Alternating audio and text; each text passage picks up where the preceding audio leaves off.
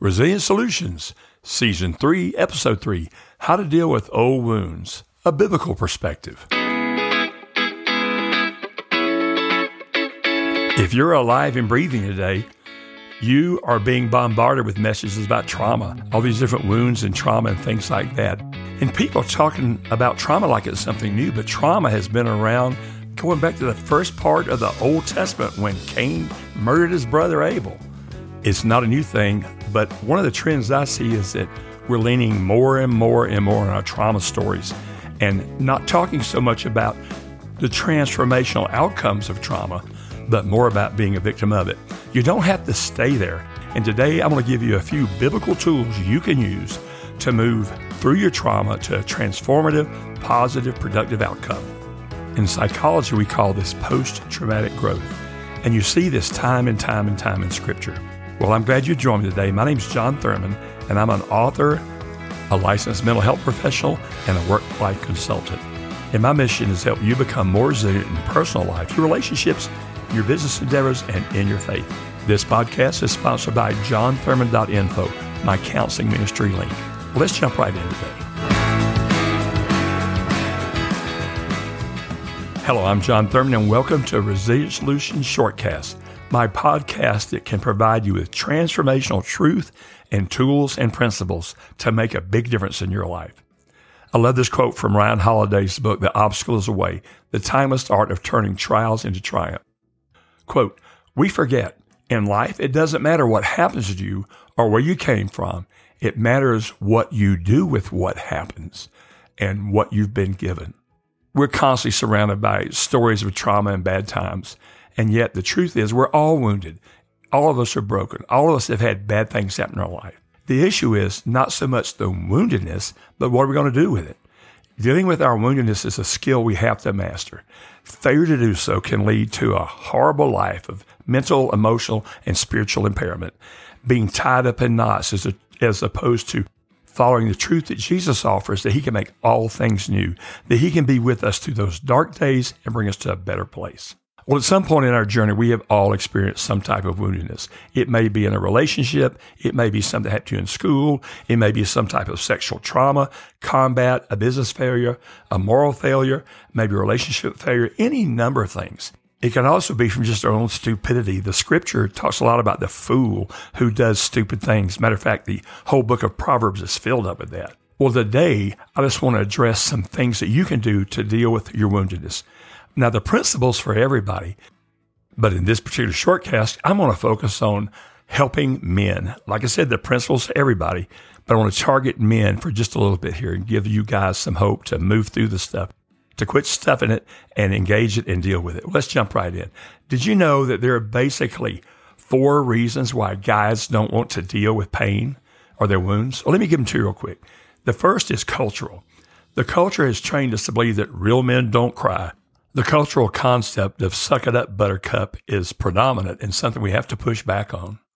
When I was a young cadet, they used to tell us when you're, when you're puzzled or stuck, pause, take a swig of water and two salt tablets and drive on. Well, we don't do that anymore. I guess today it'd be pause, take a swig of water and drink your vitamins and do some deep breathing. But the culture does say, suck it up. Real men don't cry. You got to be tough. So the second reason men don't deal with their wounds is masculinity is under pressure today. Current cultural nuances and innuendos of toxic masculinity in the media have scared a lot of our daughters and have caused many of our young men to fail to embrace their masculinity. And men who are masculine guys feel somewhat fearful that other people might think they're too much over the top. So we've got that going on. Thirdly, and I hate to say this because I'm a minister and have worked on multiple church staffs, some men feel that church life is completely irrelevant to their needs. Now, I know that's not true, but think about your worship services. In most worship services, there are love songs to Jesus, something that some men would have a hard time articulating. And in many times, the ministries and the focus is, is really more on the feminine side of the house than the man's side of the house. I'm not saying that's true in every case, but in many cases there are. The solution for this is for men in church to stand up, for pastors to lead out as masculine, godly men. That doesn't mean you have to have tattoos, a beard, or Harley. It means that you embrace biblical masculinity, which is modeled after Jesus, who was strong, who was competent, who was conviction filled, who was humble, who was caring, who was comforting, and yet did not mind standing his ground and confronting wrong where wrong was. So if you're in a church leadership position, look around, do some evaluation, and see where your ministries are aimed at. What's their target? And how are you doing in those areas? Look around and see what you need to do to draw more guys in. Fourth, the fourth reason men don't deal with their wounds is because they don't have a support system. So they bury their woundedness. The results is a, a wide variety of addictive behaviors, drugs, gambling, sexual addictions, food, pleasure, drinking, spending. And on the other end of the spectrum, some guys become hyper religious. For many men, if this woundedness is not addressed, it will significantly negatively impact their lives and their relationships. Let's take a quick view at what the scripture teaches about trauma at the beginning of time. One of the stories is about Jacob. Jacob was an Old Testament patriarch, and the, the dude was really kind of messed up. He was known as a deceiver or as a grabber. He and his mother colluded against his father and his older brother to get the family blessing. I mean, he was a, a sneaky dog. He was a conniver, a contriver, and just really the artful dodger, if you will. He just never took responsibility. Well, after that, he had to make a move. And while he was moving, he had to cross the property of his brother Esau. He was really freaking out about that too, because he knew Esau had every right to come after him. So what did he do? He bri- he tries to bribe his brother. He sends a caravan of gifts along with the women and children of his household. The plan worked, and Esau didn't have a big deal, but he did take the gifts and let him pass. Well, after that pretty difficult encounter, Jacob was exhausted, and something was fixing to change. Have you ever slept in the desert? I live in the Southwest, and we've got lots of desert around us, and I've spent a few nights in the desert myself. Sleeping in the desert is a mystical and awe inspiring experience. When you're there on a moonless night, the size of the sky and the stars can be overwhelming, and you can feel pretty insignificant. And even when you feel insignificant, I know as a believer that even with the vastness of the universe, God knows my name. The vastness of the desert does so much to your heart and mind with its sparse, beautiful landscapes. It makes you feel like you're in another world sometimes.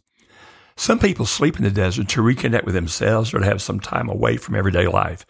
Others might seek spiritual enlightenment or insight or try to discover a peace that they can't find anywhere else. In Jacob's case, he was one exhausted desert dweller, and he had no idea what was fixing to happen.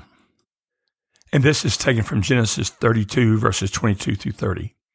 The situation left Jacob alone in camp, and a man came and wrestled with him until dawn began to break. When the man saw that he would not win the match, he touched Jacob's hip and wrenched it out of socket. Then the man said, Let me go, for the dawn is breaking. But Jacob said, I will not let you go unless you bless me. What is your name? the man asked. He replied, Jacob. Your name will no longer be Jacob, the man told him. From now on, you'll be called Israel because you have fought with God and with man and have won. Please tell me your name, Jacob. Why do you want to know my name? The man replied.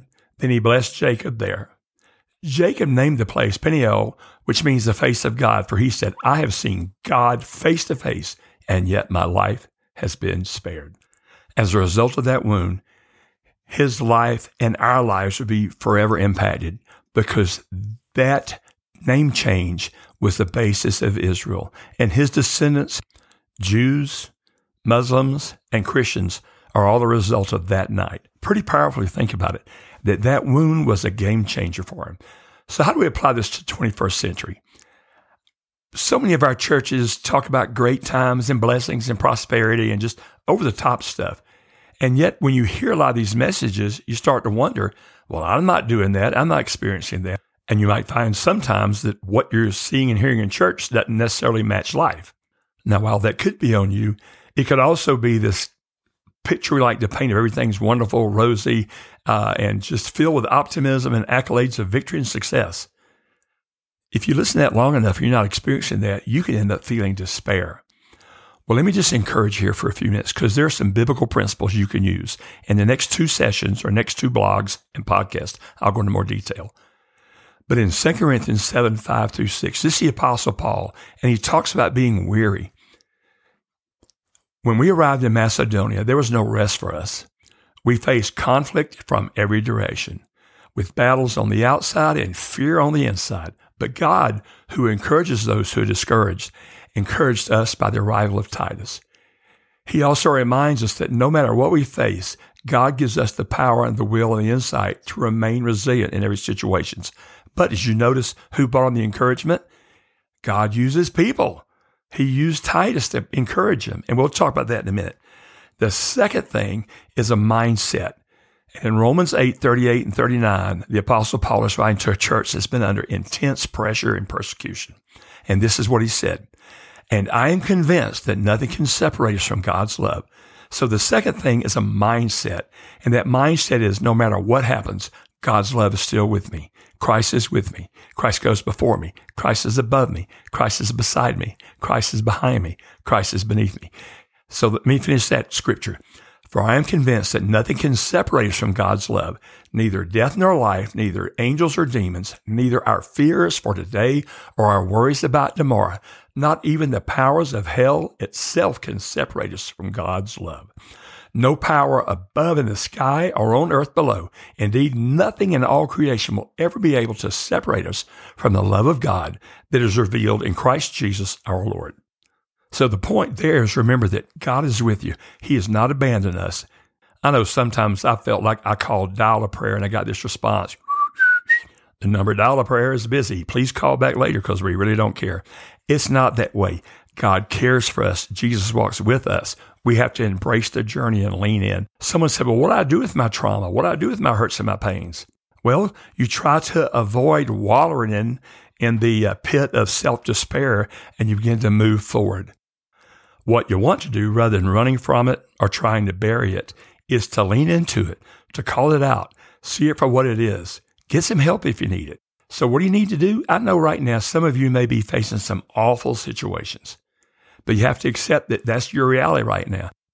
Once you accept that reality, you can begin to move forward. Once we accept the reality of a situation, we can begin to take personal action and responsibility to change it. Now, you don't have to do it on your own. There are people that can help you. There are resources there on the internet and in books and things like that. There are therapists and other helping folks that can help you out. You see, it's not about being in denial. And it's not about blame shifting. And it's not buying into the current trend to be a victim of everything. Instead, it's about getting off your duff and taking some kinetic action to move forward. We live in incredible times, guys and gals. We really do because there's so many resources literally available in your hands right now. Take advantage of them and lean in. I love this quote from C.S. Lewis from several years ago. He wrote it in the book, The Problem of Pain. God whispers to us in our pleasures speaks in our consciences, but shouts in our pains. Pain is his megaphone to rouse a deaf world. Strong words from C.S. Lewis. The Lord is more concerned about our character than our comfort. At times, he chooses to use calamity to refine us. As we wrap up today, let me just read James, the first chapter, verses 1 and 2. Count it all joy, my brothers, when you meet trials of various kinds, for you know that testing your faith produces steadfastness and let steadfastness have its full effect, that you might be perfect and complete, lacking in nothing. So, what do we need? We need people to encourage us. We need a mindset that we can overcome this with God's help. And we need to realize that the joy is in the journey. My name is John Thurman, and I'm a professional mental health counselor, work life consultant, and coach. And if you've got some issues regarding how to deal with pain in your life, give me a call.